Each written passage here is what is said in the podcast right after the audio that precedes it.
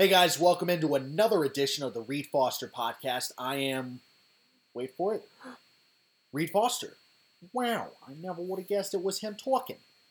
Anyway, no sports pod this week. I know I said we'd be trying to get two per week, but unfortunately some stuff came up and prevented that from happening. But obviously a whole lot to talk about on that front next week with Masters wrapping up and the NHL and NBA playoffs right on the horizon. But today I'm joined by my good friend and music journalist Jared McNett He's the editor in chief at All Fresh Sounds, one of the best music blogs out there. Again, that's All Fresh Sounds. Definitely go check that out. We talk about everything under the sun, starting from his favorite albums of the year so far, what he's looking forward to. We talk about what Drake has been able to do to dominate the decade so far, and a whole lot else. So, great conversation we had. Check it out. Here I am with Jared McNett so wanted to have you on to sort of you know you you know music about as well as anyone that I know.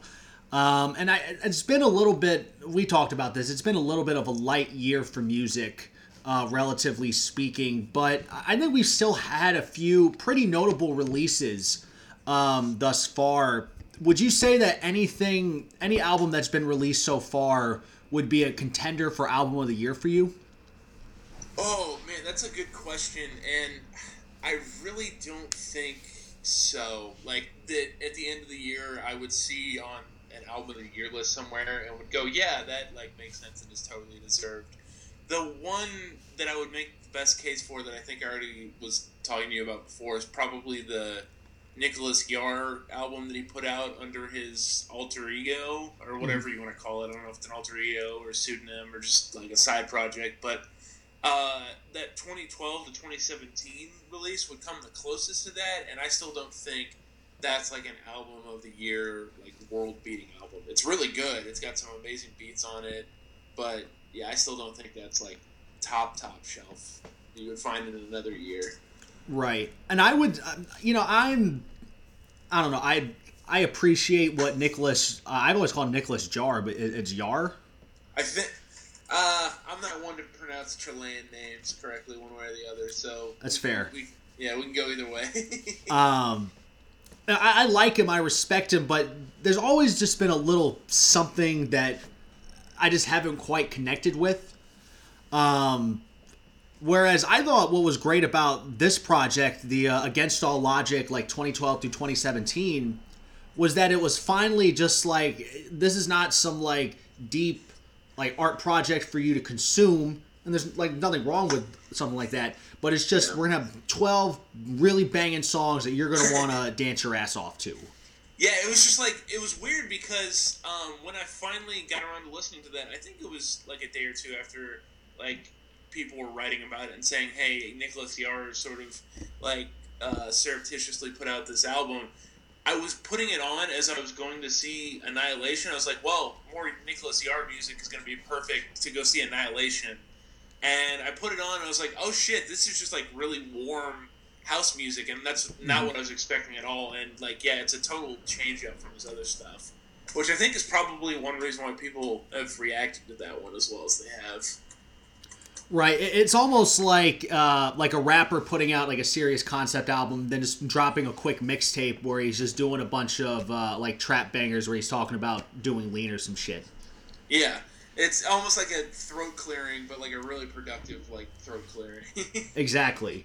Um, and it's always weird with projects that like with electronic artists where they do like this is just some tracks I I've made over like five years or so yeah. Um, and so you know he was just in a completely different mindset uh, for making all those different tracks. Um, I you know I liked a lot of the samples.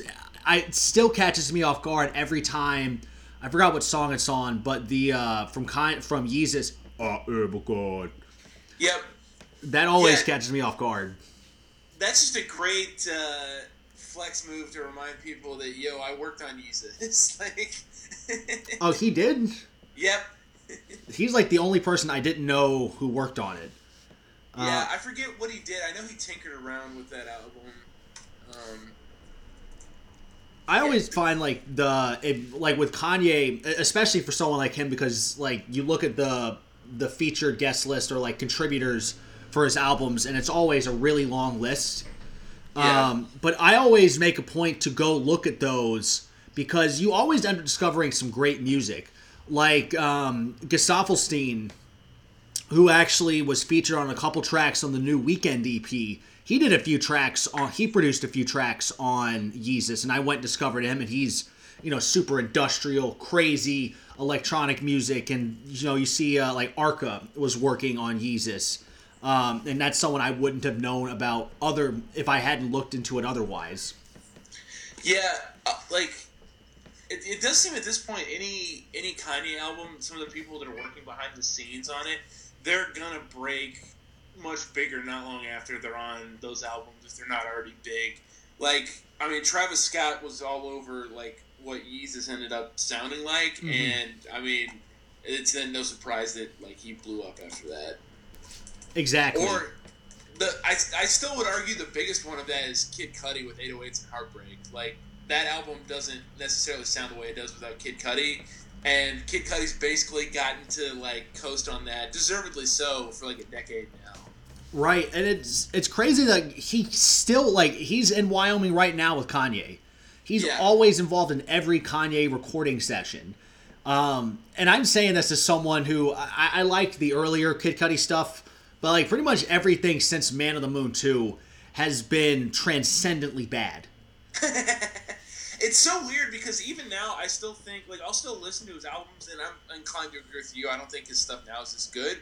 But he's still even now like he has a really good ear for music and stuff. It's just that his rapping, man, has never been his strong suit. Like, no. well, it's like I don't mind. Um, what do you call? It? I don't mind if someone is going to keep being making music about being depressed or whatever. I, am you know, like I, I think you need to make music that you that's about you. But yeah. what I don't like is when the music when that's just the point. I'm sad. Yeah. Okay. Okay, buddy. Like I, I want something like um, you know, like Elliott Smith, for example. Like I think um, what do you call it?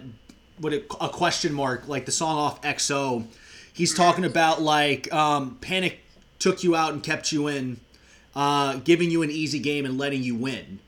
So that's like sort of exploring the depths of his depression and his mental illness um, in a way that Cudi's music never doesn't really do. Yeah, you maybe got a little bit of that on like the first two Man on the Moon albums, but not nearly as much since then. I no. would say, in terms of any exploratory of like any kind of mental stuff like that. Mm-hmm. Uh, and yet, it, his little hums at the end of Waves still just bring a tear to my eye. Yeah, I talk about like anytime I end up talking with like any of my friends uh, here in Kansas City about Life of Pablo or Yeezus, the two of the things that always come up the quickest are Kid Cudi humming at the end of Waves, and then also uh, Kid Cudi just kind of mumbling.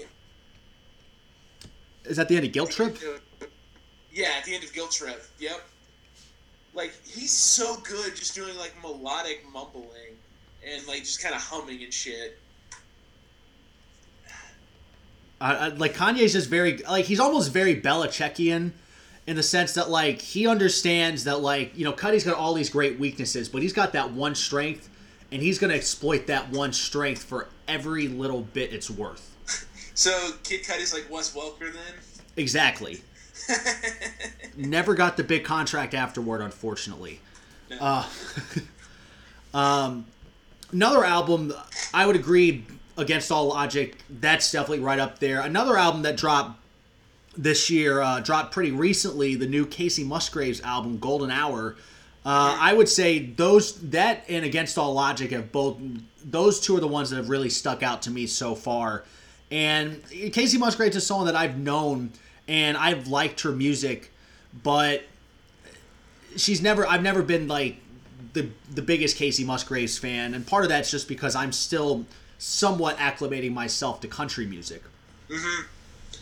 Yeah, it is funny because like I understand why this one broke with more people because some of it's just you know over time that's going to happen like especially three albums in when all the albums are pretty good but it is still kind of funny how much more of a look this album has gotten from like people and then just publications in general mm-hmm. than like her other records like i mean the fact that it is like all over Pitchfork right now. is pretty funny. right. I saw someone. Uh, someone I saw someone on Twitter was like emotion like um, Golden Hour is the emotion of country music the in reference to the Carly Rae Jepsen album and I, I totally agree. Yeah, no that that's completely fitting because I mean that's a great the Carly Rae Jepsen album is a great album but it also is at least slightly inexplicable that that somehow became like the du jour like album for like music blogs to get behind of like pop albums. Like you really could have made a similar case for uh, like a couple different other pop albums. Like the productions on that the production on that album is good, but it's not so amazing to the point that you go, okay, it makes sense that Carly Rae Jepsen's emotion was the one that like broke through. Right. Well, and it's not like um, you know, like someone like Charli XCX who has been working with pretty forward-thinking producers, like aligning herself with the PC Music crew. Um, you know, Carly was working with pretty much the same producers that your typical pop artist would work with. She's working with you know like Jack Antonoff, kind of writing the songs. Um, blah, whatever. I I don't want to mispronounce the name, but the guy from like Vampire Weekend that works on pop artists. Yeah. Um, and you know, and again, that's not to poop on Carly. Like I think Emotion, as I said, it's a great album, and it was good enough where they were able to put out a B side album that I thought was very good as well. Yeah. Um, but yeah, it is weird where people are now like, it's almost just become a meme. We're like, yeah, I like Carly Rae Jepsen Emotion. I'm so weird and hip and quirky. well, I think that that sort of phenomenon it doesn't seem that different from every year there will be one metal album that like the music blogosphere will glom onto as well. So like mm-hmm. 2013 it was Deafheaven, 2015 again it was probably Deafheaven. Other years it was like Pallbearer. Um, last year it was sort of Bell Witch a little bit with their album that they put out, mm-hmm. and I think it's a little bit the same with pop because it's weird. Even though pop like still does pretty well in the charts, to music blogs, pop music sometimes seems a little niche. At least more mainstream pop. Obviously, right. there's indie pop everywhere. But yeah, so it don't pop almost gets treated like this niche genre on like music blogs. Well, and I find that like a lot of people who read music blogs, they're sort of looking just to like fill a checkbox, mm-hmm. where you know, like you said, like a metal album will pop up, and people want to be able to say like on their end of the year list, "Hey, I like metal. Look at this. I listened to that Deafheaven album. Hey, I I listened to Mastodon Crack the Skye in 2009. Yeah. It was one of my favorite albums from that year. You can't say I don't like metal. You can't say I don't have diverse tastes. Um, and I guess it's the same with pop because you know we sort of, you know, we want people have decided they don't want to be viewed as pretentious, mm-hmm. um, because, and I understand how it got to that point where like a lot of people would flex their music taste and just be douchebags about it. Um, but at the same time, you know, I I, I'm just not here for any sort of performative enjoyment. Yeah. I, just be genuine with your opinions is all I want. Yeah, it, it does feel pretty like transparent with some of like some of those picks sometimes of like okay, like I really am curious because I I read a lot of those sites every single day and like I don't see uh, oh, who's a good example of this I don't see like Kamasi Washington getting written about all the time. But then when it comes to like the end of the year, all of a sudden Kamasi Washington is on like year the uh, end of the year list, and I'm like, were you guys really like pumping jazz music this whole time, or it just got to the end of the year and you got nervous and sweaty and started looking around the room?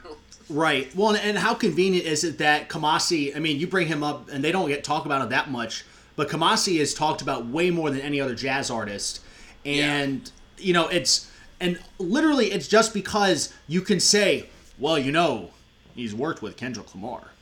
Yeah. So, so I mean, like I think second, like of even like jazz people get talked about by music blogs is maybe like Christian Scott, and like mm-hmm. I mean he still doesn't get that much like pub. Like he'll get his album reviewed somewhere, but it's gonna be like a seven point two, and like it mm-hmm. just is a day day thing, and that's it. Well, and it's weird because like there are artists that are relatively popular that don't really get discussed in the context of jazz. Um, like I would argue that "You're Dead," the last Flying Lotus album, that to me is a jazz album. Yeah. I understand that like there's electronic production on there, there's hip hop influences and all that, but at its core, it's a jazz album, but it's pushed jazz to the future. And it Yeah. seems to me that a lot of times people just think jazz, all jazz means is that there's horns. Yeah, I mean, you could definitely make the case for like in your own sort of ways. FlyLo albums, I would say, going back to Cosmogramma as being Yeah.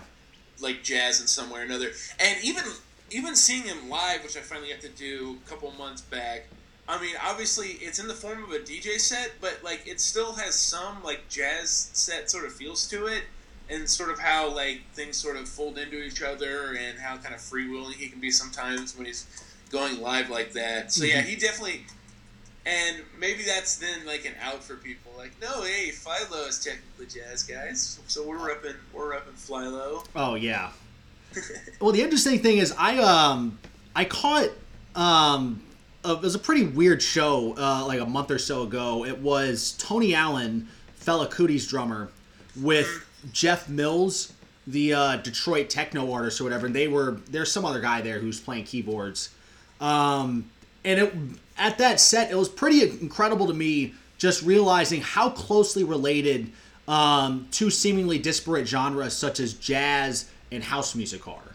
They're so Mhm. related. Oh yeah, like and yeah, there's definitely some of the same like DNA that's getting drawn from there. Um, but yeah, what would I'm trying to think of some shit that would be like good uh, jazz and house music pairings now because that's a pretty good one with Tony Allen. Uh, yeah, yeah, it was a pretty crazy set. It was one of those where like you're trying to dance, but you're like, I'm also trying to think about this too. You got a lot of confused faces. Especially when you got that like t- like when you've got that level of like technically efficient and proficient drumming that some people don't know how to handle that sometimes. Right. Well, it's just cool being able to like you look up and right before they make a switch, like Tony will just look over to Jeff and he'll just he'll make a little motion with his hands or with his eyes or something, and Jeff intuitively knows where to go next. Yeah, yeah. No, that yeah, that's that's somebody that's been doing it for a long damn time. If they're able to just go like that, man. Right. that just has to get seeped into your bones. Um, that's that's some like Springsteen and the E Street Band being able to just do cover songs on the fly right. type shit.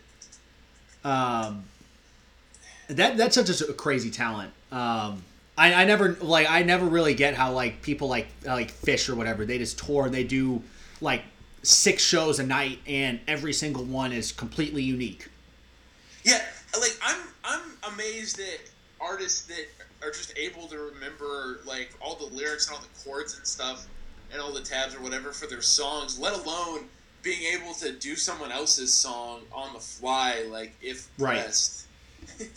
Well, not, not only that, but it's like how often like do you know the exact same song as someone else? Like I could be talking about Radiohead with a friend of mine, and we'll be talking about like OK Computer or something, and I'll mention my favorite song on there, and they'll be like, "Oh, I don't remember that lyric at all." I'm like, yeah, "Oh, exactly. Like music in particular, like would be so demanding to replicate because of just how diffuse everything is. Like you, mhm.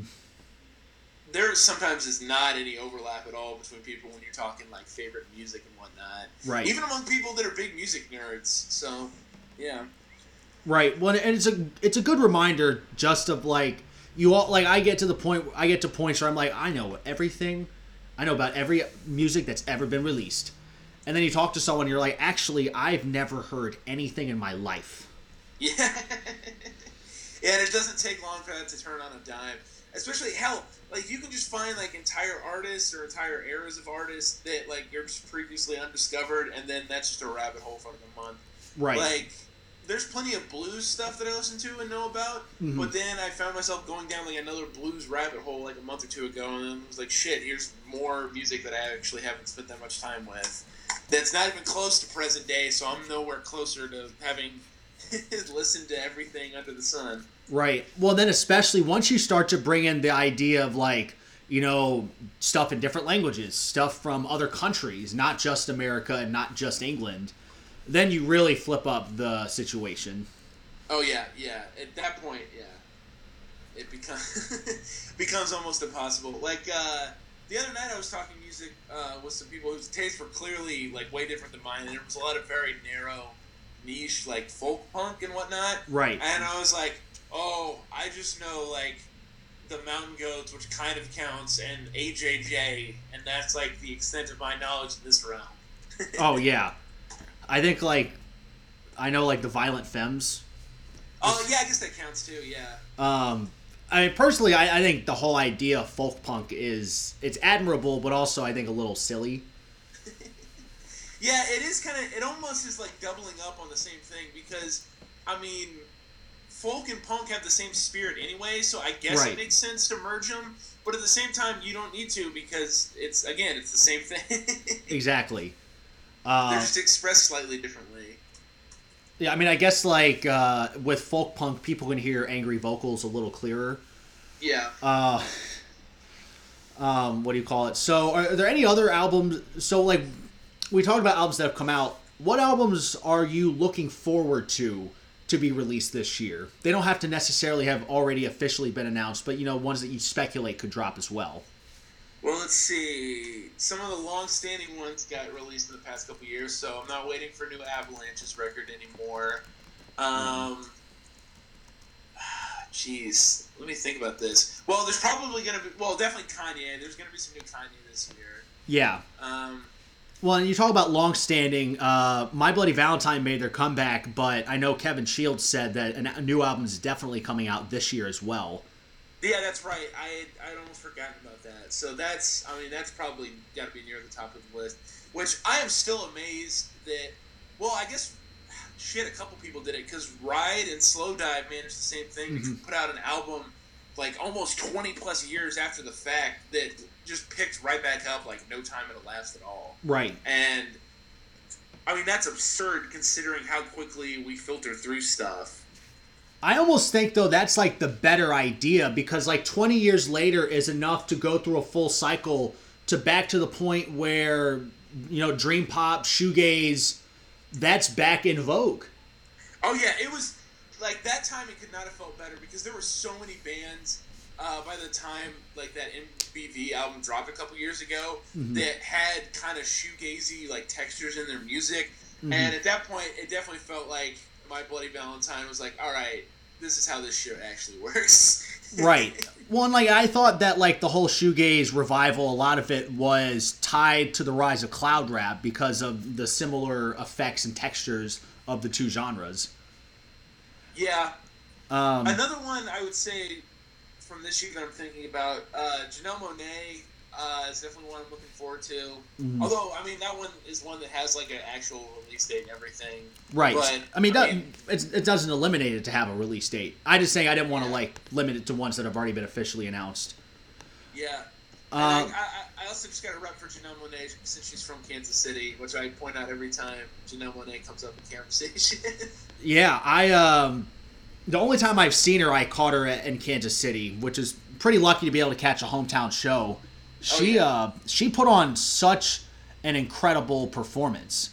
yeah. Um, No, uh, what did I say? Uh, well, like you know, they're all, everyone's all wearing white, very uniform look. She's got the backup dancers going crazy. All the instruments are 100% on point. Um, and I remember like seeing that, and like that was a show that I got tickets for for like 30 bucks, uh, general admission, and I couldn't believe that she wasn't bigger. I kept thinking to myself, like, this woman is like literally everything that we, every superlative we ascribe to Beyonce is actually more applicable to Janelle Monae. Yeah, well, it is funny, especially with music, because even eventually, like a popular kind of indie movie at first, like if it like gets enough looks, it'll eventually get bigger. Like Right. Lady Bird, it was weird when Lady Bird came to Kansas City, and I'm wondering if this happened in other cities. It at first was only at like the indie movie theater, and then I just kept seeing it at more and more theaters for more and more showtimes, and then it just stayed there. And like that happens with mm-hmm. movies, but it is weird that like you can have in music like even the biggest possible indie acts like Vampire Weekend or someone like that who at like an indie music festival they're gonna headline and they're gonna draw a massive crowd mm-hmm. and it's gonna be great and then fucking most people don't still know who they are like Right. at all and only in music do you have that kind of thing like that um, And so yeah, like Janelle Monae is absurdly talented. Um, like it's deserved at least a little bit to like talk about her and Prince. Obviously, she hasn't been doing it as long as Prince did it. But right. I mean, in terms of being able to sing and dance and like have an, a vision that she executes cleanly, I mean, there it's a short list of people that are doing it as well or better than she is. Right, and what I the one thing that I would argue is that um, I, I, think what what's interesting about Janelle Monae is that she's come back and there's notably a lot more press coverage for the release of this new album than there was for any of the previous albums. And yeah. a lot of that is just because she's been in a few movies since. I thought yeah. she did a fantastic job in Moonlight, did a great job in Hidden Figures, even if I wasn't a huge fan of that movie. Um, but it's you know she had to step out and do that to become more to become more popular in the music realm. Um, and I, I guess I was never really surprised that she became an actor because so much of her music is for as poppy and, and maybe not poppy is not the right word, but I think it's always been very accessible type of music. But it's always been very conceptual. There's always been a very firm idea behind it, and she knows what characters she's playing in every single song. Yeah, for sure. Um, so yeah, I, I absolutely cannot wait for that for that shit to drop. Um, speaking of, I said Vampire Weekend. I know they're putting out an mm-hmm. album this year, um, which has another ridiculously silly name. Um, I think it's like Mitsubishi Macchiato or something. That sounds about um, right. Which is pretty appropriate for that band. And it's weird because, like at this point, when you're talking about Vampire Weekend, you know, mm-hmm. like what an album of theirs is going to sound like pretty well. And mm-hmm. when it comes to movies, I was just talking to someone about this the other day mm-hmm. that I'm kind of done with Wes Anderson movies because like I just know what I'm gonna get with a Wes Anderson movie at this point. Mm-hmm. And he's done enough movies that I'm like, okay, like I can just go back to like the ones that I actually like a lot, like Moonrise Kingdom or whatever else. Mm-hmm. And like theoretically that should be the case with Vampire Weekend too, but I guess Vampire Weekend hits a different spot in my brain where I'm always gonna be down for for new Vampire Weekend. Right. Well, I wondered, you know, since the last album, uh, Modern Vampires of the City, right? Yeah. Um, since that last album, they've both both um, what's his face, both Ezra Koenig Koenig, I don't yep. know how to pronounce it, and, and uh, Rostam, both of them have gone out and done a number of other pursuits, producing and writing for pop stars. And uh, I know Ezra did that anime show, uh, yep. Neo Yokio or something like Neo Yokio or something like that on um, what's his face on Netflix. So I'm curious yeah. if perhaps those uh, experiences are going to change those artists because they are. I mean, they're both guys that were at they met at NYU Music School, so yeah. you know that they, you know they have the uh, musical training.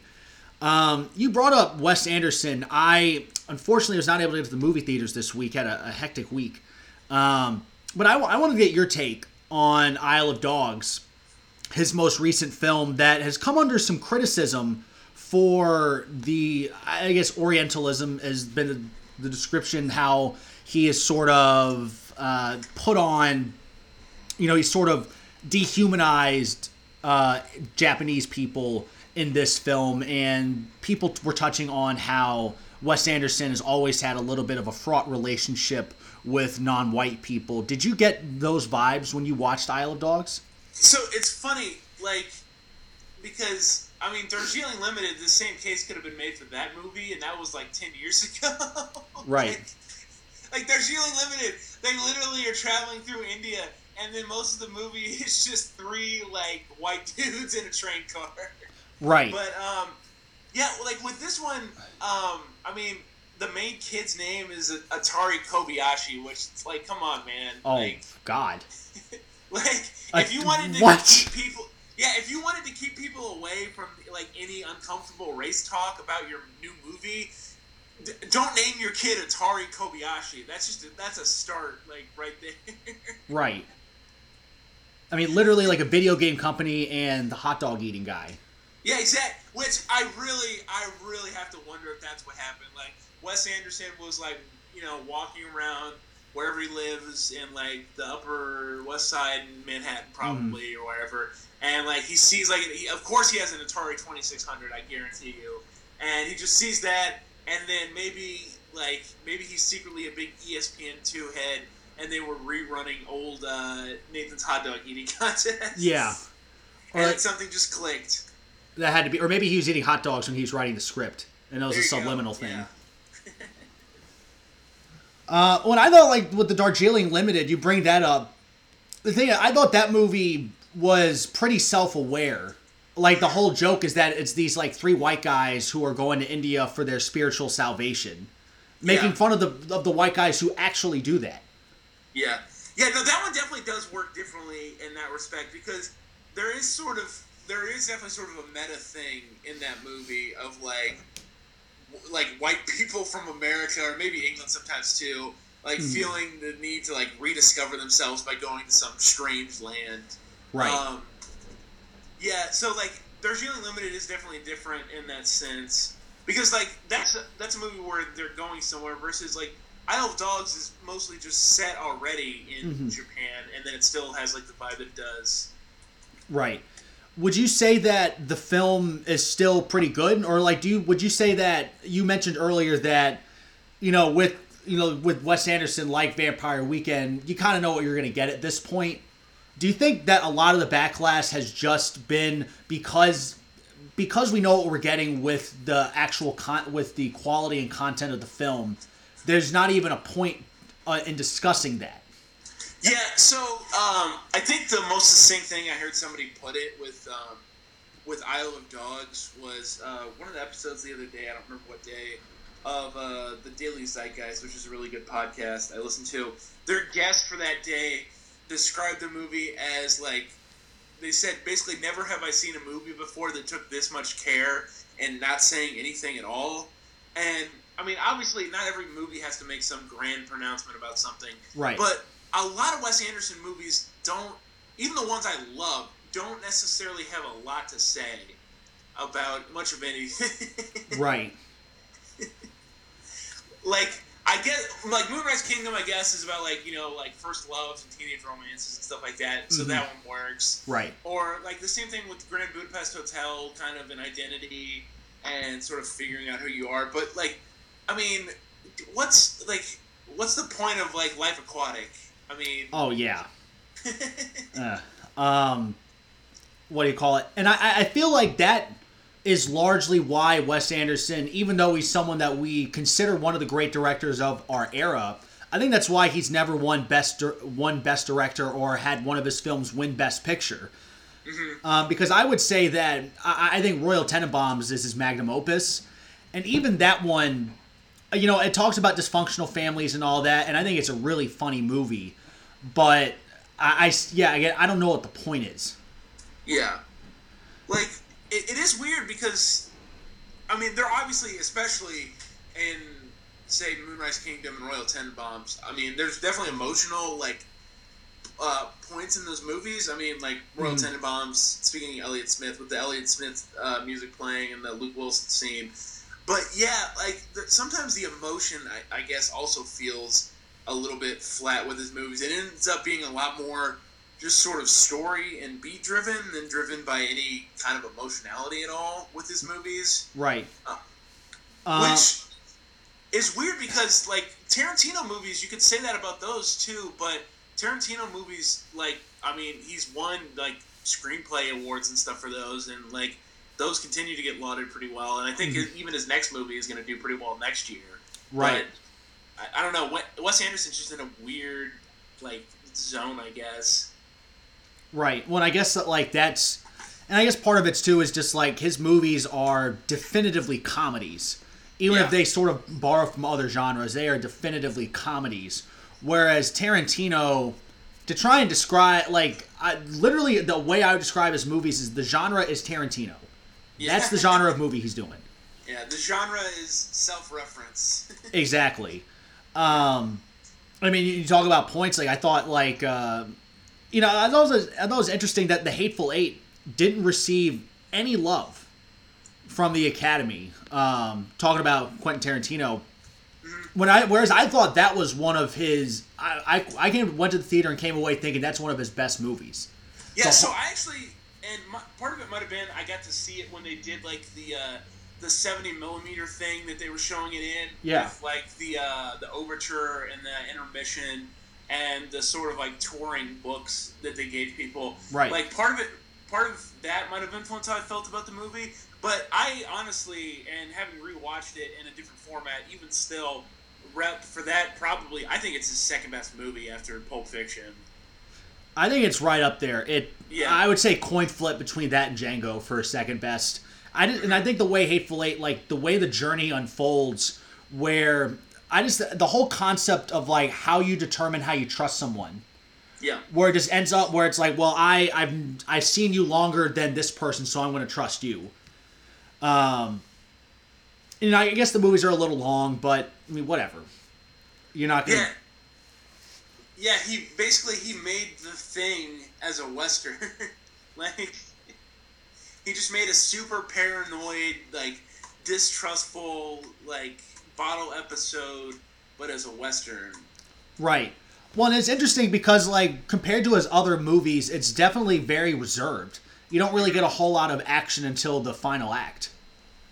Yeah, like I mean, there's the part where they're like uh, pounding. Uh, I think when Walter Goggins is like pounding stakes in the ground outside, Mm-hmm. and that scene goes on for a couple minutes, and I was like, man, the way this is unfolding, I'm fine with this scene going on for like ten minutes. A because the way it's shot, it just looks cool, and then also just the slow burn of this movie works incredibly well. Right. Well, I thought like the dialogue was just excellent. The Yeah. every interaction was pretty enjoyable to watch. Yeah, you could tell even like, especially even with that movie compared to some of the other ones, that he like clearly loved writing the script for that movie. Exactly. Uh, it, it, it shows at almost every turn. uh, what do you call it? Wanted to get to a, a take you had. That was, some people would call it a pretty scorching take. uh, that 22 million is the best Bon Iver album. Yeah. I, w- I want you to defend this. All right. Um, so I love all three uh, Bon Iver albums quite a bit. Um, I remember because by that point, when that first album came out in 2007, 2000, well, I guess 2007 it was a self-release, and then 2008 it came out um, on a label. But um, even when that one came out, I started listening to that because people were saying it sounded like Iron and Wine, and I was big on, on Iron and Wine at that point. Mm-hmm. And so I love that record, and I loved For Emma for or that's that record, and I loved uh, the self-titled album, which a lot of people there were weird takes about why people didn't like that album. Some Right. people like complained that like the mastering on it was off, and I'm Mhm. like, yo, I don't think they're gonna put this album out if they like accidentally fuck something like that up. Right. Like, that doesn't seem like something a major indie label is gonna let happen. Like this was clearly an est- have to like ding it but I don't think this was a mistake that accidentally leaked out there. So I love that album. Um, when it came out in 2011, I think I had it as my top album of the year, and I might pick something different now, but I would still refer it being one of the two or three best albums of that year. Right. But I, I do think uh, 22 A Million is the best of the three because it kind of continues uh, Bon Iver's trend of like completely rewriting what a Bon Iver album is while also keeping some of those core elements.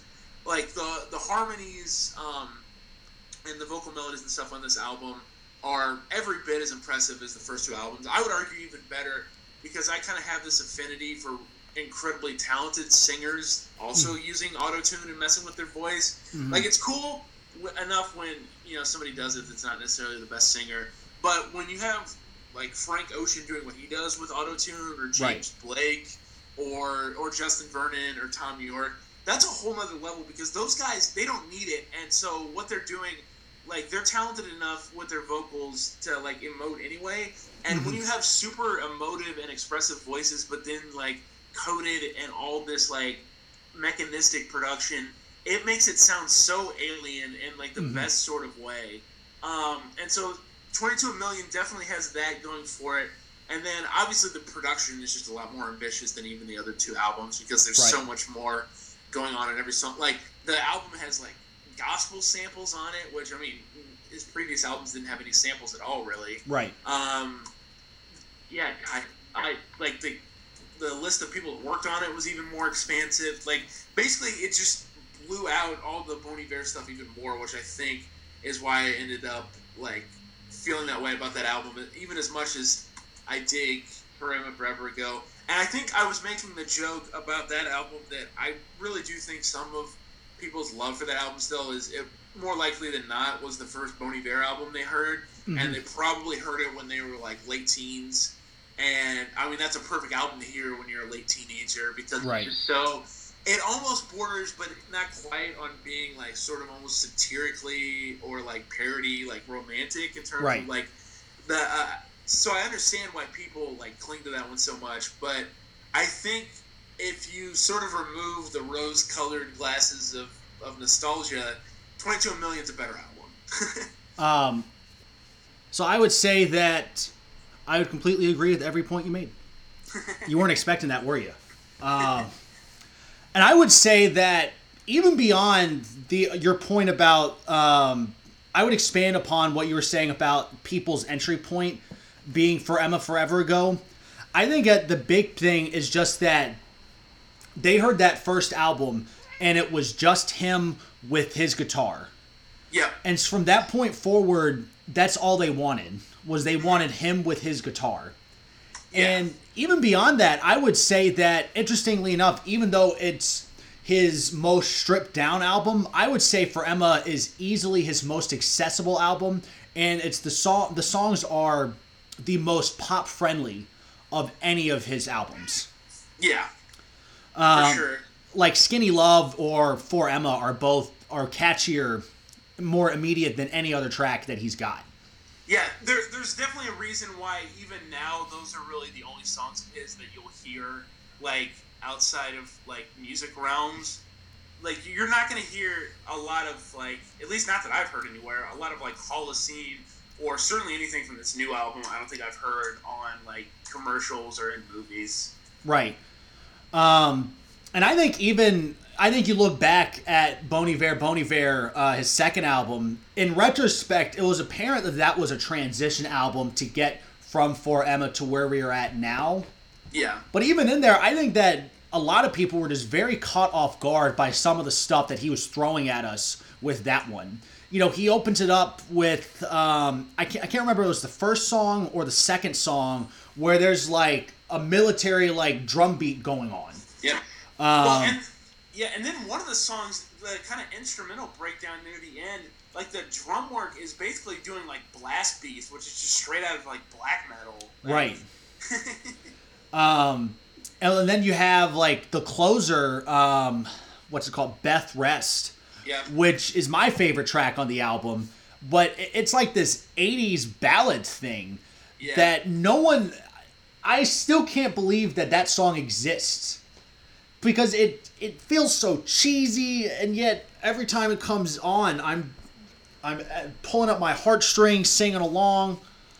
Um but it feels like no one else likes that song. Yeah it is funny. That one is super divisive because i actually i that's the only album or the only song on that album that i don't care for. But even still i mean i know i know the beat and i know the melody and everything from that song. Like right. so even though i am not at all a fan of that song. I still, as soon as you said Beth Rest, in my head I was going Yeah. Like it's uh, so for that alone, like I mean, it definitely deserves some praise. Um, right, and then like um. But yeah, and I think once you get to 22 a million, I would personally say I think that this album is it is it crazy to say that I'm not sure I've heard an album in my time listening music that's pushed folk music farther than what 22 a million did? Um, let me think about that. Yeah, because a lot of other you know folk albums, even like and God, a lot of what I listen to anymore um, is basically either rap or like indie folk. So I'm listening to a lot of indie folk these days. Right. And yeah, a lot of it doesn't isn't necessarily pushing forward. It's just really well made within whatever. Like even uh, Julien Baker, who I was gushing about earlier, and I'm always like proselytizing about. even Julien Baker's stuff is sort of clearly like folk and like a slow core sort of like aesthetic. So that still right. makes more sense. The the Bon Iver thing, I was I think I was talking to somebody about this on Facebook there's slight precedence for 22 a million with like some of the folk electronica stuff from like the late 2000s with like Bibio and a couple other people. Even Right. kind of Caribou had a little bit of that going on. Mhm. But 22 a million is just a whole other beast when it comes to that sort of concept. Right. Well, and it just shows that you can be, even with how expansive that it is, it's still an incredibly personal and incredibly intimate album, despite all of that. Yeah, and another thing I like was caught thinking about the other day when I was re-listening to that album and like pos- positing that take again. Um, can you think of a lot of other sort of lyric-driven? Because I was trying to do this too. A lot of other lyric-driven artists where you like can't recall very many of their lyrics at all because I have that with Bon Iver and like I look up the like lyrics later and they're impressive because they're very elliptical and poetic. Right. But like again, I guess it's because of how expressively emotional of a singer he is. I don't know the words to most of those songs, but like I know the feels and like the intentionality of them, or at least I think I do. Right. You can definitely get the vibe. Yeah, and I can't think of a lot of artists that like have that going on. Well, I think a lot of it is intentionally, um, what do you call? It? I think a lot of it is intentionally trying to sound like two different things. Um, like the song you posted when you were talking about it, Creeks, my personal favorite on the album. You know, he closes it out and he's saying, uh, like, turn around, you're my. It sounds like he's either saying A team or 18 Yeah, and it's like saying like 18 like you're my you're my number one but also you're my 18 like you represent my youth and like with you leaving my youth is gone. Um and i think when you talk about the lyrics what's interesting is that he sort of eschewed your typical narrative structure for a lot of the lyrics. And a lot of it is just a the way it makes you feel but also sort of um how you say like uh, just almost like choppy thoughts. Where like it opens up like it might be like the first line is it might be over soon. Yeah, and that's just a random thought that's going on throughout your mind like it might be over soon um yeah. And I think that like a lot of times the more sort of opaque and non-narrative lyricists um, don't always get the same kind of credit that Right. other people do because like Bon Iver, like he, he stands toe to toe with a lot of other people in terms of just like writing abilities. would go. absolutely Yeah. uh, it's just that in his songs you're not able to kind of locate yourself as quickly as like the Mountain Goats or somebody else that's a great lyrical group. exactly um and I, I find with a lot you know i this is maybe a weird comparison but i found that like a lot of people i think preferred good kid mad city to to pimp a butterfly because a lot of the content on good kid mad city the structure of it is very straightforward whereas to pimp a butterfly is a little more fragmented with how it's uh, laid out Yeah, like To Pimp a Butterfly is a good example of this because I have actually let me check right now. I can check my count. I've listened to that album twenty five times all the way through. iTunes tells me, um, and I still like I can't recite like lyric for lyric for each of that album. I can do that with Good Kid, Mad City, and I can do it with Damn. But yeah, To Pimp a Butterfly is just on its own like astral plane when it comes to that, and that's, that's a similar thing, I guess, with the Bon Iver stuff. Right. Um, I, I like you saying Astral Plane since you know first song produced by Flying Lotus.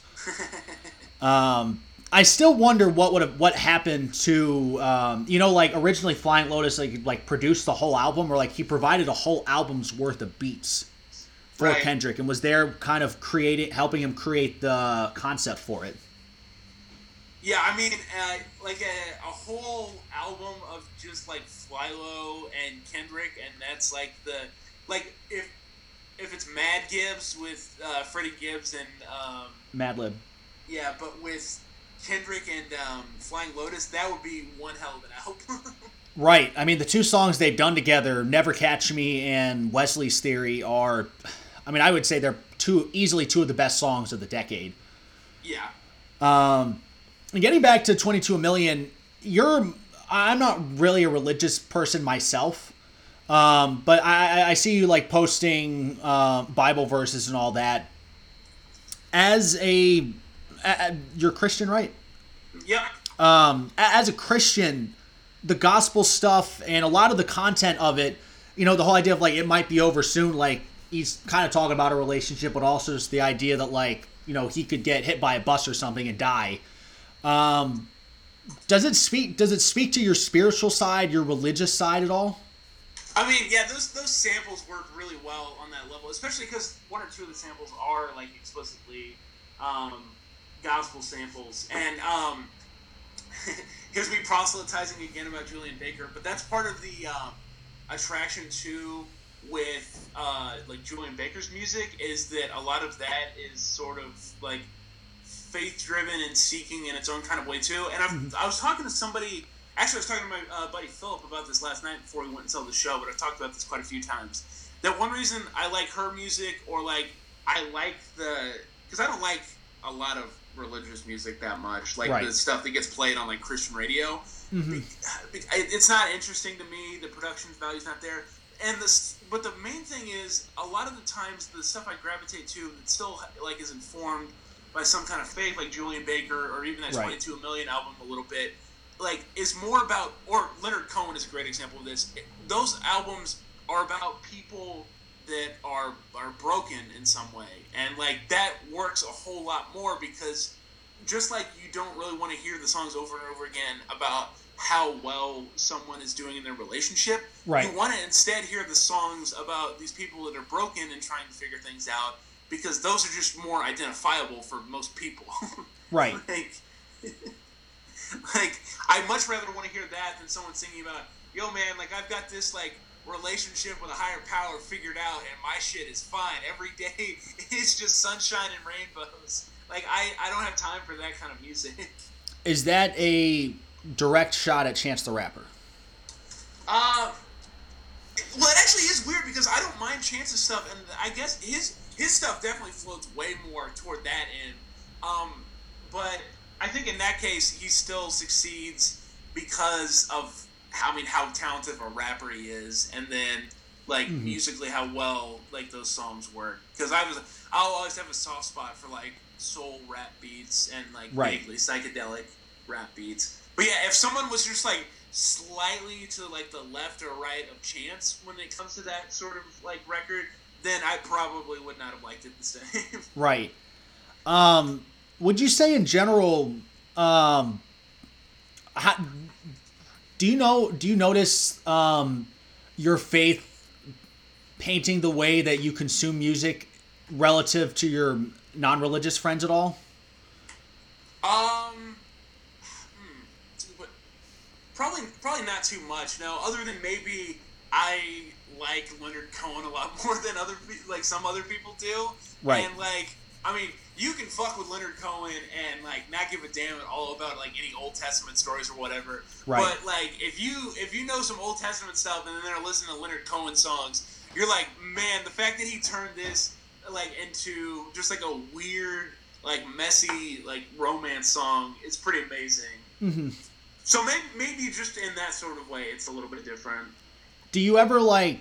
I know, like, I mean, you listen to like pretty much everything, and obviously, uh, amongst everything, includes a lot of artists that are pretty outspoken about being like they're very, very much atheists or whatever, anti-religion or whatever. Um, does that affect? Does that affect the way you listen to it, where it's a little off-putting for you? Nah, not really. Um, yeah, I can't really think of an example of that. Because like I'm, I'm the same when it comes to like I I'm always down for people like using their platform to speak about whatever they care about. So Right. like even as like dumbheaded as say like who's a good example? Like Curt Schilling or whatever, who is consistently pretty dumbheaded. Oh, like, God. I'm yeah, I'm still fine with him like using like his platform to talk about the shit he wants to talk about. In his case, it's like hateful and stupid, but I mean, Mm-hmm. I'm not gonna like slam. Well, I, I'll slam what he says, but I'm not gonna slam him saying it. And the same thing with yeah, like I mean, I listen to like Slayer, like Christ Illusion and stuff like that, and I mean, do I come to the same conclusions about? Uh, well, I might come to a few of the same conclusions about certain facets of organized Right. religion as Slayer does. Right. But do I come to the same conclusions entirely? No. But do I still know the words to God hates us all? Absolutely. Exactly. Um, cause I, I just I know like me personally, and this isn't fair, but like, you know, whenever like, like people start talking about like Jesus and God in songs, it it's not that like it's not that I don't like them or anything, but it makes me uncomfortable just because it's not something that I traditionally talk about. Right. Um. So I was just I was just curious how like that affected you because I would say that you're, you're it's pretty rare for me personally to, to come across someone who's as into music as you are, but also a devout Christian. Yeah, and yeah, just talking about religion in general usually ends up being one of those conversational third rails for a whole bunch of people too. Right. um, what do you call it? Like Jim Gaffigan has a bit where he's talking about like, has anyone ever come up to like anytime anyone comes up to someone and says, "Hi, I'd like to talk to you about Jesus." I'd rather not. he's like, yeah, exactly. like even the Pope would be like, "Hey, man, I I keep work at work." Yeah, exactly. Like even yeah, even Francis would be like hey, I'm, I'm just I'm really just trying to watch a quiet place right now. I'm not trying to. exactly. Like you can bend my ear if you want, but just know this isn't what I'm I'm ready and wanting to talk about right now. right. Um, before we go, and I appreciate you sticking with me as long as you have. Um, what do you call it? Uh, I wanted to get your thoughts on Brockhampton. How do you feel about them?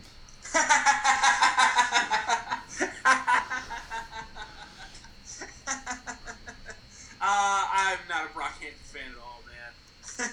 I uh, I like I I'd only like recently started to enjoy them because for the longest time I was just very confused. Yeah. About their whole existence. Um, what do you call it? Um, is there any like specific you don't like about them, or is this like it's weird? I, I think part of it is that it's all, and I don't know if this is a product of being in the age that we're in with you know, with SoundCloud and streaming being so prevalent and Bandcamp and everything else, it, it just has felt with them especially is where I have noticed it most cleanly. Maybe some of the other like mumble rap dudes too, but all of the buildup and everything has just seemed a little too perfect and a little too manufactured might not quite be the right word, but it's right. it's on that kind of plane, if you know what I mean. Right, definitely.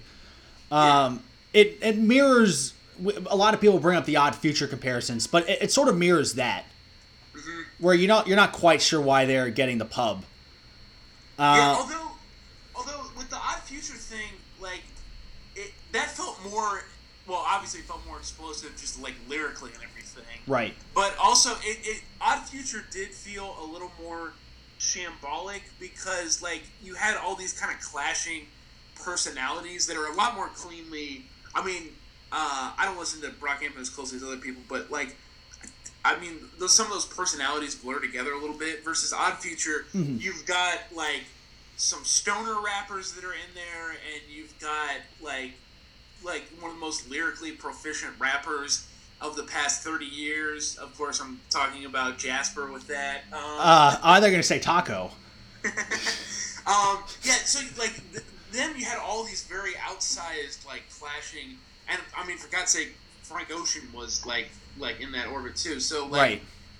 That did feel a little bit different, even though that is probably the most readily available comparison point.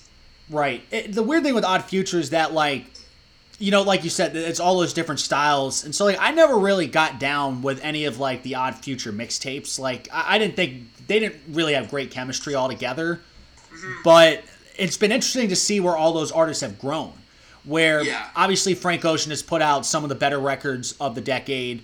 Uh, Tyler the Creator, I thought on his last album, Flower Boy, really came into his own. Um, Earl Sweatshirt, as you mentioned, has put out a couple great albums and is just an unbelievable lyricist. Um, but then you even bring, talk about someone like uh, like Domo Genesis has carved out a nice little niche for himself. And yeah, I, I still kind of maintain that like he's probably the second best rapper in that group behind Earl. Like the way the Domo Genesis like hits a beat and like can kind of just ride a beat with how he's rapping is is pretty ridiculous. Right. Well, I just I like the consistency you get from Domo. Like he is he very clearly he's someone I, I got a belief where I just I don't like how people make an evaluation of something right off the bat and they don't let him improve. I'm, I'm very much a believer that if you give something time to grow, a lot of times it will grow. And Yeah. Domo's a great example of that because I thought early on he was pretty bad. And yet, you know, you look back at it and he worked his way up to the point where he had multiple features on Pinata. You mentioned the Yeah. Mad Gibbs album. I mean, one of the best rap albums of the decade, and he was able to get that. He was able to get enough cred where he's able to do a collaborative album with Alchemist, one of the top producers out there. Yeah. And that's Well, I just mean- strictly from hustle. Hell, he's on. I mean, he got yeah, he got Earl and Vince Staples and Action Bronson all on one song with uh, freaking Elimination Chamber. I oh mean, yeah. So people definitely people definitely ride uh, with Donald when it comes to rapping. But yeah, Earl like is still obviously on another plane altogether. I keep saying plane for things, but uh, is definitely on another level versus any of those other guys. And like, does like who would people say is like the clearly defined uh, sort of best lyricist for for Brockhampton even? Um, well, I, I think like clearly the most talented member of the group is Kevin Abstract. Yeah. Um, who I I went back and listened to like his solo album All American Boyfriend. I had to turn it off. Uh, like I, it's unbelievable. Like you listen to him with the Brockhampton guys and their recent out like their albums last year, and you're like, wow, this guy is so much more talented than everyone else. He can sing really well. He can rap. All that, and then you listen to All American Boyfriend, and you're just like, this dude just sounds like a whiny high school kid, putting over like way too many effects on his voice. Um, Which, man, we're sort of in a golden age, and I, I, I refuse to believe that this is entirely just an age thing because I Mhm. mean, Julien Baker has like a lot of sad songs about romance and stuff, and they don't necessarily come off as like whiny. We're in a golden age right now, though, of just a lot of whiny like oh my god, yeah. music. Um, yeah, like fucking. Uh, I was hanging out with some people the other day, and they're. I didn't know that much about Hobo Johnson, but a lot of people seem to not like Hobo Johnson because of just like some super super whiny like music going on. Like is he like a rapper or is he So it's like if Bright Eyes tried to rap, but didn't try very hard at all, and was just incredibly grating and mopey and whiny and sort of like entitled to someone else's like romantic time somehow. oh god so it's Yeah. like if kid Cudi was a creepy white guy Yeah, kind of. And like that's what's funny is that like I mean a lot of Drake songs are like sort of are in that mold, but a Drake has really good beats, and so people are willing to ignore some of that, and then also they're crafted slightly differently, even though like subject matter wise, like they're not necessarily that different from some other like mopey people that uh, listeners don't have any time for. right. It's very sad boy shit. I mean like um you know I, i'm still a big fan of take care but what do you call it marvin's room yeah that is some sad boy shit Yes, it. Although I still, in general, I rep for Take Care being one of the five best hip hop albums of the 2010s, hands down. what Oh yeah, oh yes. Ah. huh. I I wouldn't go top five, but what what else would be in your top five? I'm curious to see like what else it, it's stacking up against. Uh, so some of the heavy hitters you might be able to imagine. Uh, I mean, my beautiful dark twisted fantasy. I still am gonna put as like not only the best rap album of the decade, but still the best album of the decade. And Of course. I mean, we've got two more years to go. I still don't know how something is gonna is gonna knock that album off. It, it helps so much, obviously, that it came out in 2010 exactly. Right. But no matter when it came out in the decade, it still probably had it been the same. It still would have felt like it was setting the tone for the decade. You know what I mean? Right. like you just hear that album, you're like, yeah, this is a statement that's intended to last well beyond its original date. So that's one. Um, kind of splitting the difference between Good Kid, Mad City, and take or in uh, To Pimp a Butterfly. I still probably go Good Kid, Mad City just a little bit. Mm-hmm. Um, maybe in part because it, it came first and allowed Kendrick to do something as audacious as To Pimp a Butterfly. Right. Um, but also like even though it doesn't have the same kind of musical scrong that To Pimp a Butterfly does, what he decided to try to do with like the narrative, which unlike some concept albums, it actually kind of works and you're able to follow it like fairly. Right. I'll wrap up. Um, so that's definitely on there. Um, Take Care definitely gets shortlisted. So that's three. Um, I'd say Vince Staples' Summertime 06 is another one. I think that Vince is just such a great counterpoint to, to Mhm. Kendrick Lamar because Kendrick's shit still, like, buried at the bottom of all of it, there's still a tinge of hopefulness in there somewhere Right. the the Vince stuff is like constantly tipping over into nihilism. Oh yeah. Like it's like yeah, like I'm not even gonna bother like trying to be hopeful about any of this because I've lived through it long enough to know that like there there's no like there's not any salvation coming here, man. Right. Um, and then I'd say the other one on a similarly sort of downbeat kind of note is actually probably uh, Undun by the Roots. And I'm not even the biggest Roots fan, but I think that album is so incredibly tight in terms of like how it's put together and like everyone is at the top of their game. Um, All the all the Black Thought tracks that he's actually rapping on, like he crushes it. The the fact that the album ends with like Sufjan Stevens music is incredible. Yeah. Um, like they got Big K.R.I.T. on a Roots song, which is still ridiculous as well. I mean, And I thought like lot- you talked about Black Thought killing it. I thought Big K.R.I.T. murked Black Thought on Make My.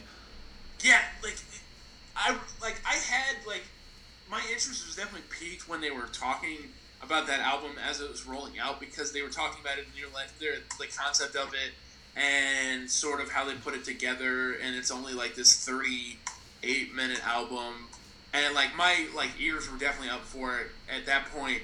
But then hmm. actually hearing it was just a whole other thing, and I hadn't heard it for a while until again recently, and I, I think because of just how carefully constructed that album clearly was, Right. it it still holds up remarkably well, and I think ages like pretty damn well, even though it came out in 2011. Right. And it's pretty interesting to see the progression of the roots where after things fall apart, they dropped uh, two of the additional rappers in addition to Black Thought. It was uh, Dice Raw, and then I forgot who else got dropped. But at that point, from that point forward, so pretty much from the millennium, from this entire millennium, he's been the sole frontman of the group. And it's been incredible how selfless Black Thought's been because he's allowed the he doesn't mind sitting in the background and letting the group build up these really in creative song I mean song and album ideas that wouldn't work if the rapper wasn't on board with being able to say like you know what I don't have to rap this entire track. I don't have to do that. This song Yeah. could be great without that.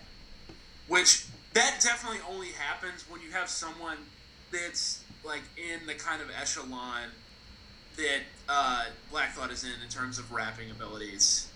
Right. Like I, I don't think a less talented artist would feel as comfortable seating that kind of space because they would still feel like they need to prove something. Right. Black Thought, I mean, even though like that freestyle that he did, the ten minute one on Hot 97 felt like him trying to prove something. He doesn't really need to prove anything. Like No. he doesn't want to.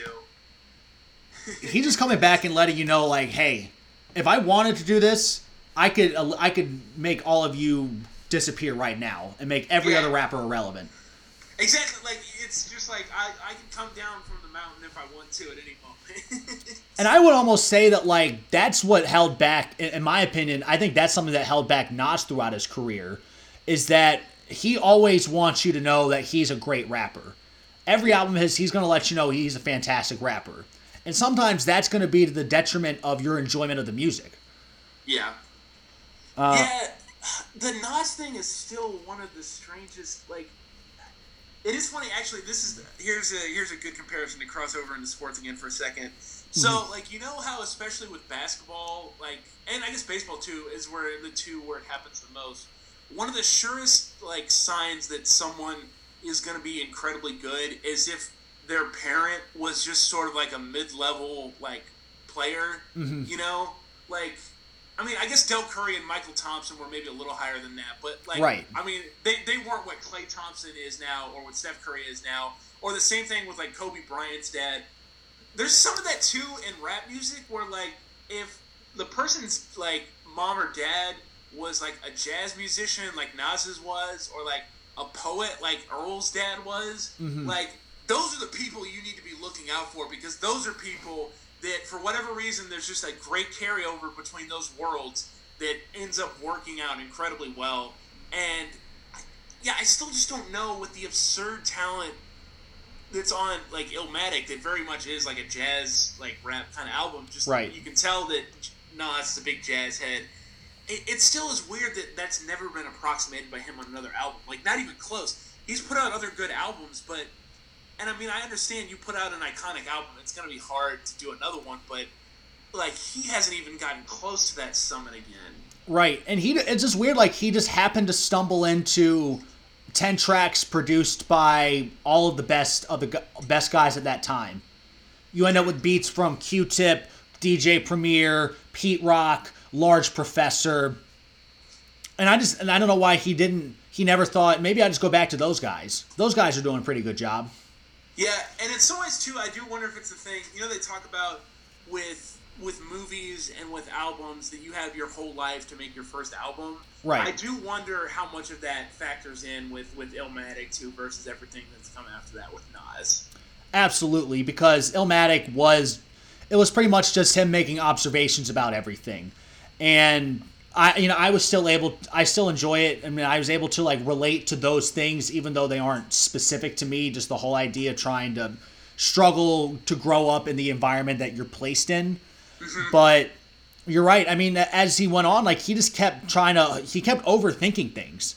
Like he had that song on uh, the second album. What was it? The one where it's like from it was like from the perspective of the gun or something. Yeah, trying to think of the actual title of that one too. But If yeah, I own the world or something, or he he he started really overthinking songs. right. Um, and that's kind of what I liked about Damn. You know, it'd be you know we're talking you know like To Pimp Butterfly is everything that's ever happened to Kendrick, and it's like Yeah. where do you go from there? He's like, well, I'm just gonna make an album about how I'm feeling. It- Yeah. not super complex, and like we both agree that Damn isn't the all-time classic that Good Kid, Mad City, and To Pimp a Butterfly are, but it's still a damn good album, and it's not setting his career back at all, and he's continued to progress forward.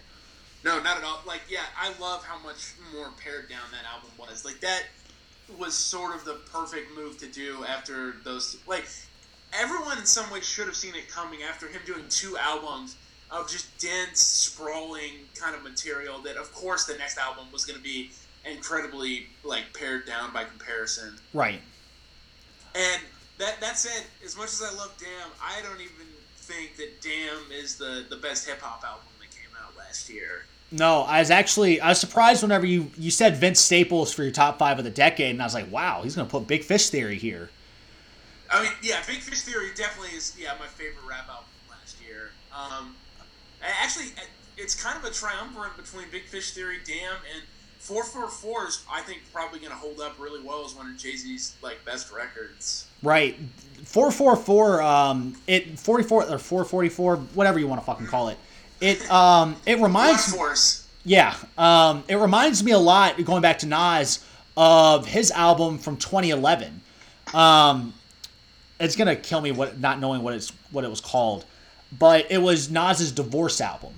Yeah, um, uh, Life is Good. Life is good. That's it. Yeah. Yeah. And with this one, it's not necessarily Jay Z's divorce album, but both times, it, it felt like with both albums, it was the first time that these rappers were addressing topics that were very specific to them being middle aged and finally accepting that.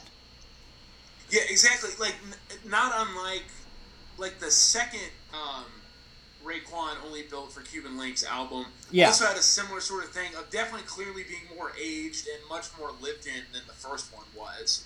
Like, and the obviously that was all like fictitious, Right. but it works in much the same way of sort of being, you know, a lot of time has passed and like I'm much more heavy headed now. And like this shit is not nearly as easy as it used to be. Exactly. And I get that rap more than most genres is a young man's game, but I think that there's something interesting to be said about being middle aged or being older. Um, because like every bit, it seems like every bit of media we have is about being young and growing up and all that.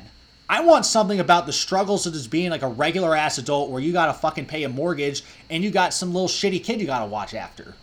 Exactly, and like, like a small detail like that. Even though obviously Chance is not an old by any stretch of the imagination, but like, uh, even like the sentiment on Smoke Break, something like that is a, a really great, just like grown up kind of thing of like, man, I would just love some time away from my kids, even for a couple of minutes, to just smoke really quick. right. Um, and it's crazy that like this track with Future on there was perhaps the most creative song concept on there. Yeah. Um, but yeah, like I definitely, in much the same way to, to bring it back to talking about like religious stuff earlier.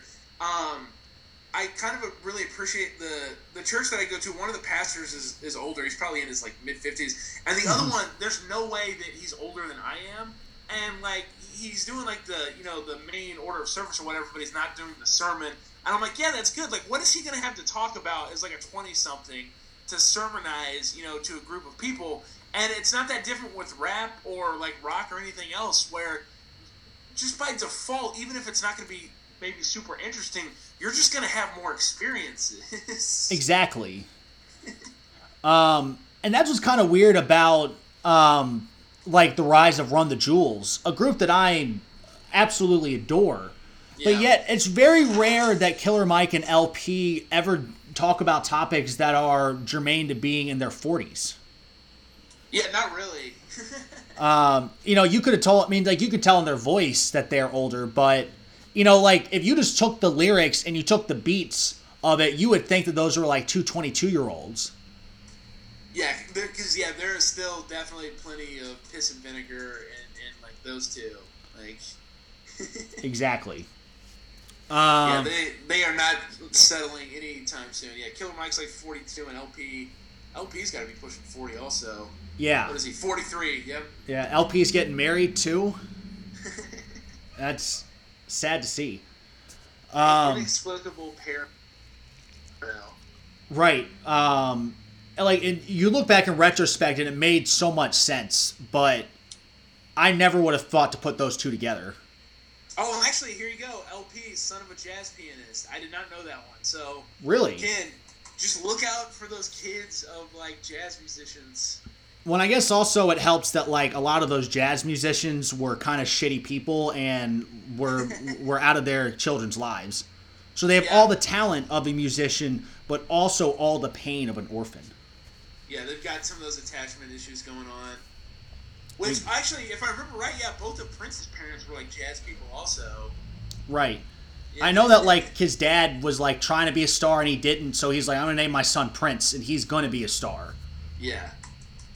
Which I mean, that that ended up being some like Tiger Woods and his dad level stuff in that case. Right. Like, and not even like uh it's because you straddle the line where it's like you're either you know the, the line between eldrick or not eldrick between like tiger's dad and michael jackson's dad uh huh. so thin Yeah, where you're like wow it- you raised this great person versus holy shit you traumatized this dude so much that he had to be famous to get any love in his life Yeah, exactly. Like it. I mean, it's razor. It's a razor thin line to the point of almost being non-existent. The Right. difference is, well, maybe not Tiger, but we could say the same about like the the Williams sisters' dad. Like, um, was pretty like authoritarian too. But Right. like because those two have never really had any like quote unquote incidents. right Like we don't use that as like sort of a check mark against like their dad in any way. Exactly. Um, and that, I mean, a lot of that might just come down to the fact, uh, just come down to the core personalities of Serena and Venus being perhaps they're just a little more emotionally stronger than someone like LP or Nas is. Or Yeah. like, I mean, I, I don't know. I mean, that's just obviously pure speculation.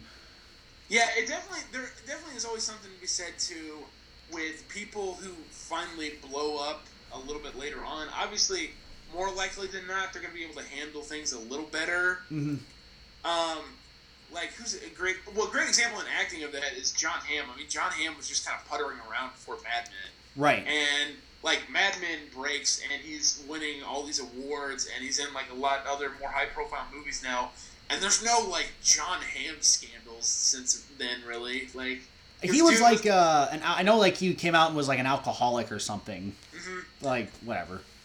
But yeah, yeah, dude was clearly just like kind of ready for it because he'd already been kicking around for so long. Like, Right. There's no way to he was too old to have been ruined by celebrity. yeah, and like if you're like one of those guys, like whether it's a rapper like LP and Killer Mike definitely fit this bill, or Jon Hamm, where it, it doesn't come easy right away, where you're just having to plug for years and years and years and years, and then it finally happens. Like that's it, and that it's not even necessarily like the Malcolm Gladwell like ten thousand hours kind of thing. It feels even a little different than that in some ways, versus like Prince and Michael Jackson or some of those other preternatural talents. I mean, they just broke right right away. Almost it seems like there wasn't Right. a lot of like before for any of those guys or Stevie Wonder, but even Jimi Hendrix, as like quickly as he came and went, he was like just like a backup guitar player for the Isley Brothers. Like he put in time where he was.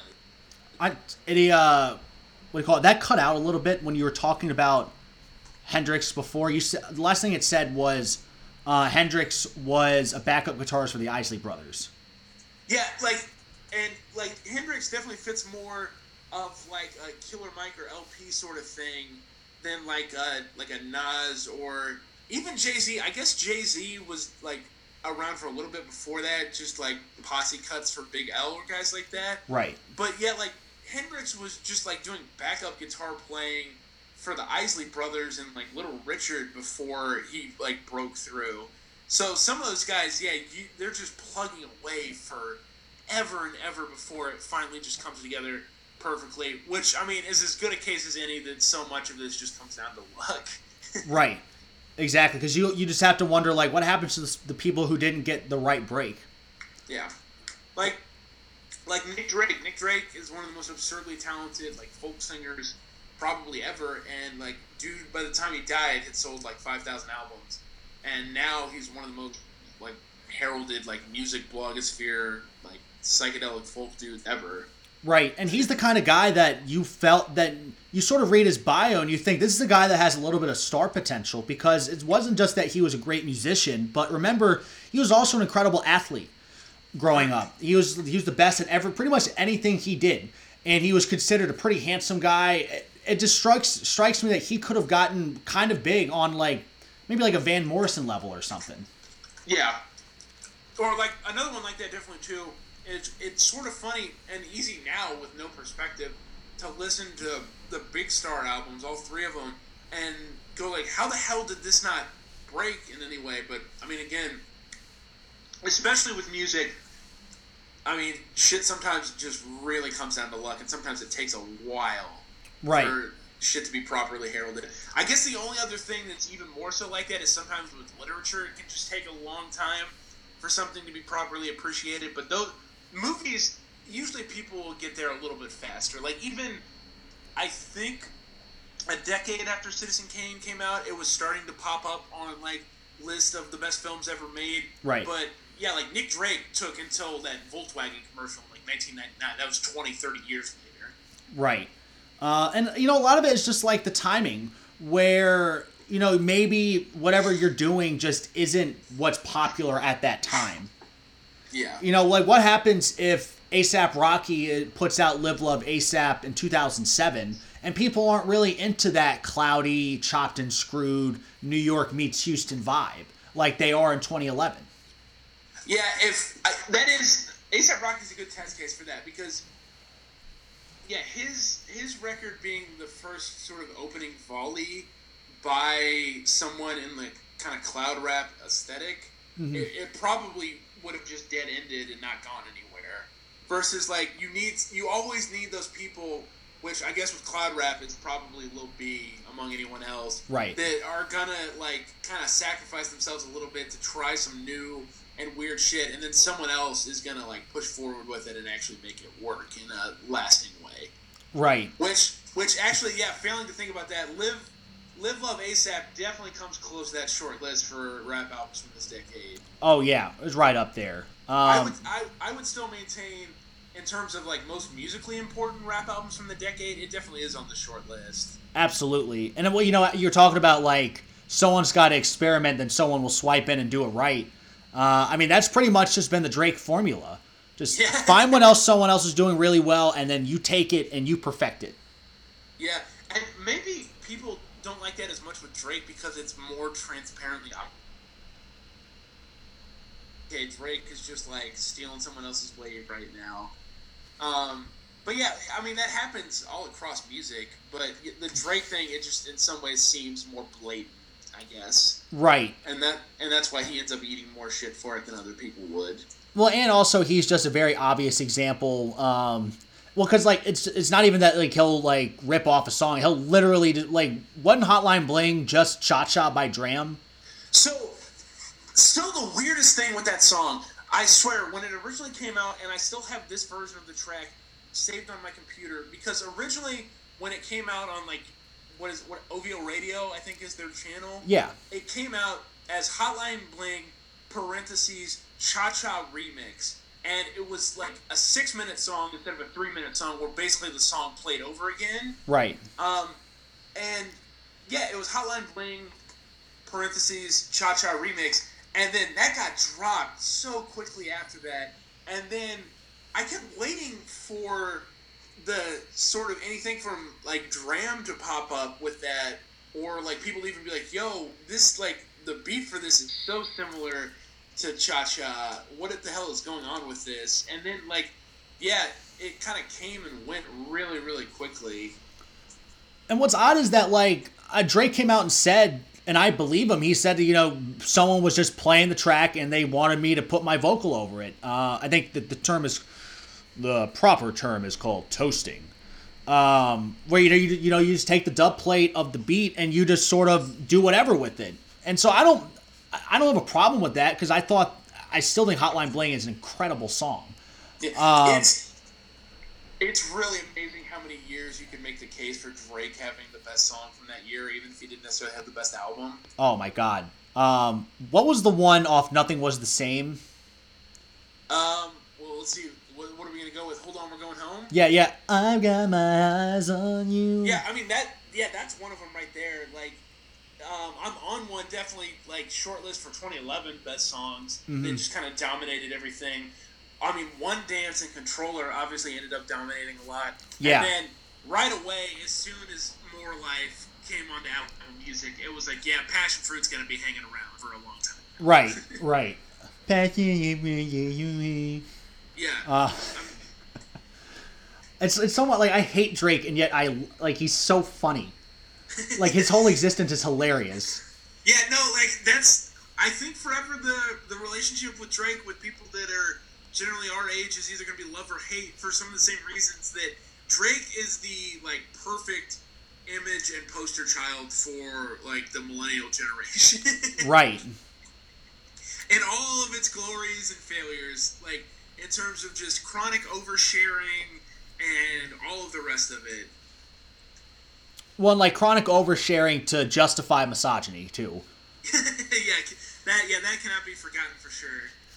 Chronic oversharing and like yeah, to justify that and then just like a sort of musical taste that's all over the place and burrows deep into like SoundCloud or other weird backwaters of YouTube. Right. I mean, you can't like you have to give him credit. Like the dude is always on top of the trends, and he absolutely is a talented enough artist where he can.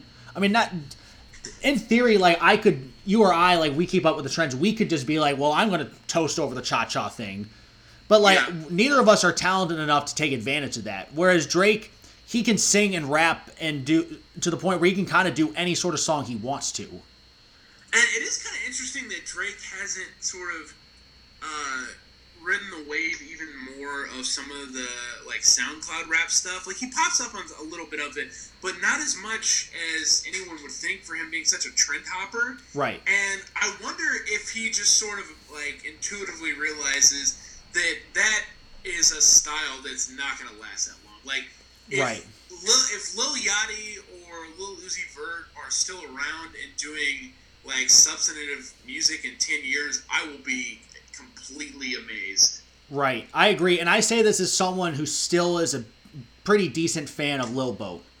Yeah. Uh, but I guess that's also part of it is that Drake knows what trends to hop on and which ones to avoid.